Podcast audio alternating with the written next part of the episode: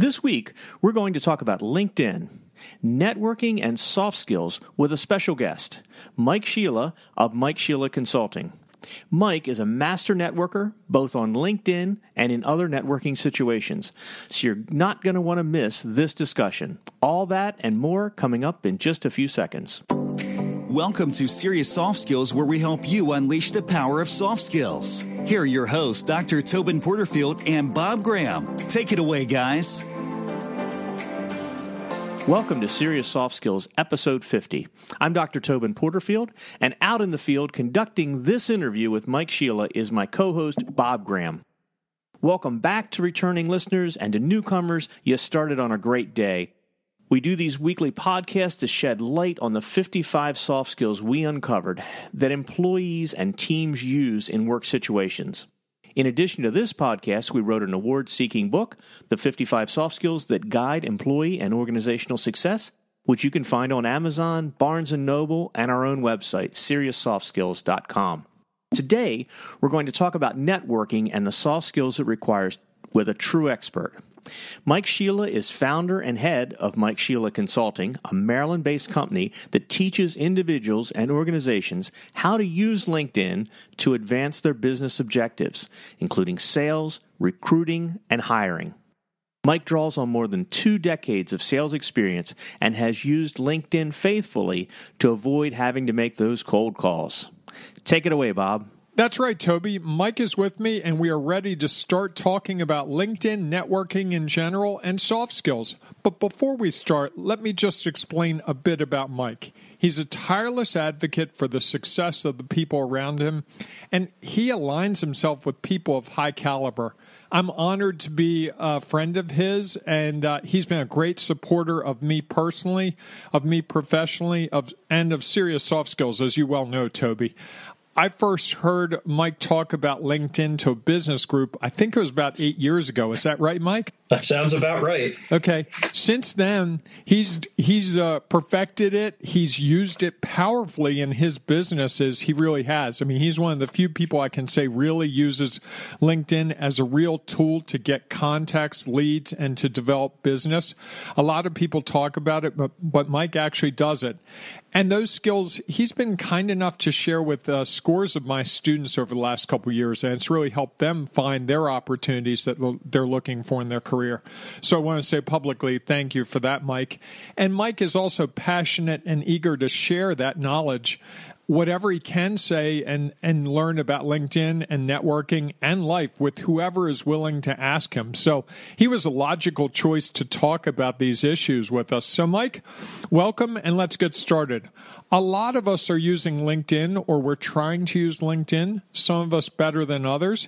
How can we do it better and what soft skills should we be thinking about as we're using LinkedIn? I think the most important process with LinkedIn regarding soft skills is what is the result of the content that you want? So when you post something, why are you posting it? What do you want your audience to do with it? And I'll give a great example. A couple of years ago, I saw a post on LinkedIn from a woman who I would describe as 30 something. So she wasn't what you would call young or old. She was right smack in the middle. And the pic she posted two pictures of herself and the question that she put out was which one do you think I should use as my profile picture? Now, I want to qualify this by saying neither picture was unprofessional. She wasn't dressed inappropriately. She wasn't doing anything inappropriate. One picture she was standing, the other picture she was sitting. And this woman is a realtor. My comment on the post was I think the left picture is more professional than the right picture, but I would recommend that you use a professional photographer. So that was my contribution to the conversation. There were over 3,000 thousand comments on that picture and they ranked everywhere from looking good, sweetheart, to things that I can only describe as career suicide. I believe her intent was a good intent. She wanted to get honest feedback. but I don't believe the post did what she wanted it to do because it solicited a lot of really inappropriate content. And to a certain extent, you can never eliminate that. But when you think about the perspective of I'm on LinkedIn as a professional, I want to increase my professional engagement, I want to increase my professional contacts, that should help qualify what you do and do not share and how you respond to other people's content. You know, most of those people that responded to her post were not responding in a way that drove them forward professionally. In fact, many of them committed career suicide. Mike, do you think that's because a lot of people confuse LinkedIn with Facebook or Twitter or some of the other social media platforms that are a little looser and a little more personal and a less focused on careers? That's an interesting perspective. I think it actually has more to do with how little thought people put into their content across all platforms. And you pick any topic. Let, us use politics for a moment because that's about as polarizing as they come. Okay. Why does anybody post anything about politics on any social media platform? The likelihood that you are going to persuade someone to agree with you, it's in single digits as far as the likelihood. So the drive of that post, if we look at this from a soft skills position, you're you're alienating people that you otherwise want to ingratiate yourself with because there's going to be a percentage of people that completely disagree with you. Now there are there's a percentage of people that do agree with you, but you don't know which ones are which. You don't know who you're offending and who is going to become an advocate. And there are much better ways to align yourself with people than using something as polarizing as politics or religion or race or gender or all those other things that they strike a hard line and make people say yes or no as opposed to being open to conversation. So, Mike, what should we be posting on LinkedIn to to propel things in a positive business climate? My perspective has always been sharing content of value. And that doesn't mean that everybody values your content, but it means that people can find your content valuable. And that, that's kind of a vague session. And, and, you know this because we've been connected for a long time. Most of my content, when I post on LinkedIn, I'm trying to give a little tidbit, a little piece of advice. And I, I, I always say, hey, shameless self promotion. You want to learn more? Check this out.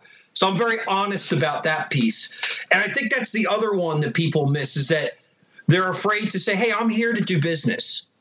And there's nothing wrong with doing business so long as that's not 90% of your message. If 90% of your message is value, and at the end, hey, shameless self promotion, I'd like you to work with me, I think people will appreciate that more often than not that mentality. This morning before we got started, I the they're cutting grass where I am outside and it's real it was really loud and I posted something on LinkedIn that said if you want to guarantee they cut your grass in the morning, schedule a podcast interview. Now, now, you laughed, and that was my intent. And I felt like I've been posting a lot of serious stuff. Excuse the pun, serious soft skills, st- serious stuff. Uh, is that the kind of thing that once in a while we want to post because it gets at our personality? Because I think you would probably agree that that post is consistent with the Bob Graham that you know. It is consistent. And I don't think there's anything wrong with a post like that when it's the exception as opposed to the rule.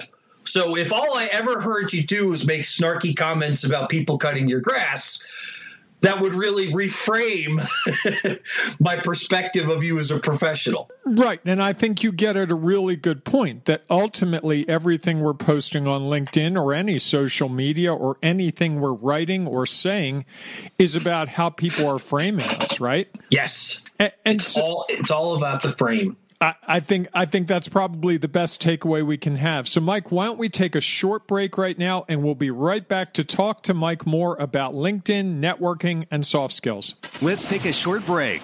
You're listening to the Serious Soft Skills Podcast.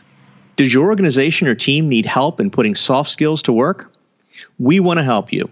We do webinars and workshops online, on the phone, and in person to help teams become more successful. If you or someone you know could use our help, contact us at podcast at SeriousSoftSkills.com today, or you can call us at 937 Skills 5.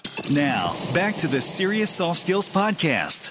We have been talking to Mike Shelah about LinkedIn networking and uh, soft skills that we use in those. And Mike uh, is at mikeshelah.com. That's M I K E S H E L A H com and you can see uh, blog posts and you can subscribe to his newsletter and you can find about, out about his upcoming linkedin sessions.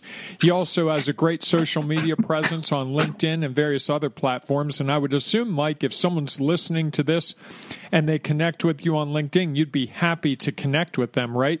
They should just probably not send the standard I want to connect with you, but it'd be better if they said, I want to connect with you because I heard you say great things on the Serious Soft Skills podcast. Is that correct?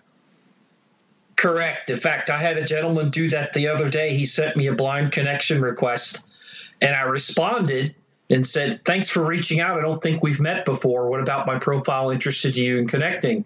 And his response was, I listened to your LinkedIn podcasts. And I said, Great, which ones? He said, All of them.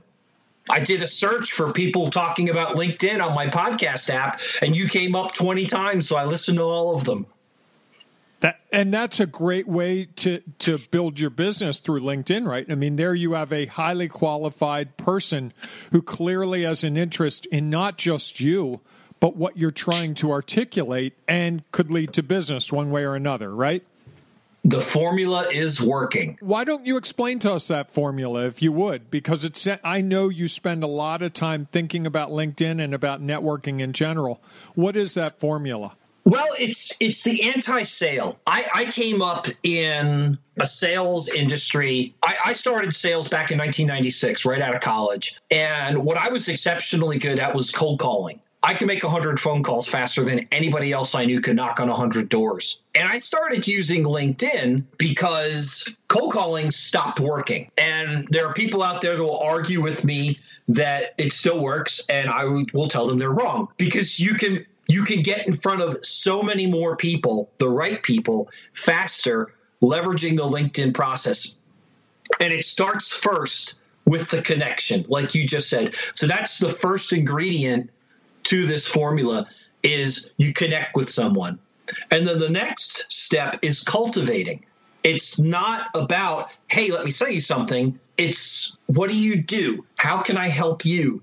What are the things that make value for you? It, it really is about cultivating that relationship because once you've cultivated the relationship, then you earn the right to ask. And that's what most business professionals miss is earning the right to ask. They go straight for do business with me when they have not earned the right. Wow, Mike, that that's that's really profound. That uh, that's the first time I've heard you uh, go through. I guess you call them your three C's. Wow, you you have come a long way from the first time I heard you present about LinkedIn. I got to tell you that that was that was smooth and slick. I, I see a book coming down the pike from you. That makes perfect sense. And that earning the right, what does that lead to? And can you extrapolate that out to not just LinkedIn, but networking in general? Because I know a lot of people, when I talk to them about networking, they immediately frown like, oh, God, no, not that. Anything but anything but networking. What, how do you perceive networking and how does that work for you when you're working outside of LinkedIn? Well, first of all, I'm incredibly grateful for networking because that's how I met you and people like you. Okay, thank you, Mike. That was kind. So that's that that tra- that traditional method of being in a room with a bunch of people that you don't know or you don't know most of them. There's a level of value to that. The challenge is how you conduct yourself in that model. And I remember the very first time that I met you was when you were leading a networking group out in Hunt Valley. It was 100% driven by your genuine interest in who I was. And we didn't even get to what you do probably until 20 or 30 minutes into the conversation. And because you didn't you didn't allow that. You you made it all about understanding who i am and what i do. And that was after the event. You and i sat down after the event and talked. That's the part that people miss so if you take what I talked about on LinkedIn with connect and cultivate, it's the same thing when you go to a networking event. You meet somebody and then you need to connect with them. You need to cultivate that relationship. You will do more business by offering to buy someone a cup of coffee than any other business model out there. It's that simple. I would agree with you, Mike. And I, I, I remembered that we met, and I did not remember it in such uh, detail. But wow, that, that, I, I I, I, can imagine that happening, but your recall of it is uh, profound and, and interesting to me because I wonder how many thousand people thousands of people you've met in that intervening time. So maybe it's proof that focusing on the other person really is the key to get them to start to understand who and what you are. Mike, uh, why don't you take a couple of seconds now? And you talked about shameless self promotion earlier. I'm going to give you the floor so you can do a little shameless self promoting. Go. I appreciate that. If you're in the Baltimore area, I have several workshops coming up. Timonium is June the 21st. And of course, I do training in person for private corporations, and I also do virtual training. So I had a client in Pittsburgh that had me train their team across the internets, and it went exceptionally well. And Mike, how long are those training sessions when you deal with corporations? They're either 90 minutes or three hours. It's the same content. It's the depth to which I get into the content is the difference between the 90 minutes and the three hour session. And what else are you working on? I know you're always working on a million things. What's going on with uh, Pathfinders for Autism? That is a platform that is very near and dear to my heart. So my son was diagnosed with autism just before his third birthday. Uh, he turned 13 this year, and they have been a tremendous resource. They serve the Maryland community. They provide events, they provide counseling and resource, they provide guidance. They give people like me a place to go so we don't feel like we're all alone dealing with our children. And I've been active as a volunteer with them now for seven years, and I've been on their board of directors now for four years. What's the link, Mike, if someone wanted to find out about more on Pathfinders for Autism and maybe supporting? I know you have a run that comes up soon, I believe, and some other events. What's that link? You are correct. The the the zoo run in Baltimore is coming up in September, and they can go to pathfindersforautism.org. So it's Pathfinders with an S for autism Thank you, Mike. This has been really great. I think you've given us some real insights into LinkedIn, into networking, and what we're really striving to achieve and how our soft skills to come together for that.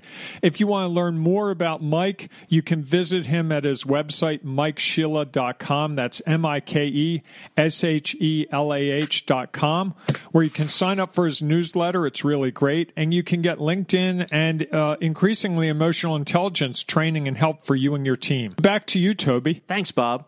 I'd not thought about LinkedIn or networking in quite those ways before. Mike, you really opened my eyes to some of the possibilities and the real objectives for using LinkedIn, networking, and how to build our careers and businesses with those tools. Thanks, Mike. If you want to contact Mike, you'll find his information in the show notes. That's it for this episode of Serious Soft Skills Podcast. Next week, we're going to explore the soft skill of cultural awareness, what it means, why it matters, and how to be better at it. You won't want to miss it. So until then, thanks, Mike. Thank you, listener, for listening. Good day, and of course, good soft skills. You've been listening to Serious Soft Skills with your hosts, Dr. Tobin Porterfield and Bob Graham. If you like what you hear, then take a moment to review us on iTunes. Looking for more insights on soft skills? Then check out our website, SeriousSoftSkills.com, for blog posts, newsletters, and other resources. And look for a new episode of Serious Soft Skills every Wednesday.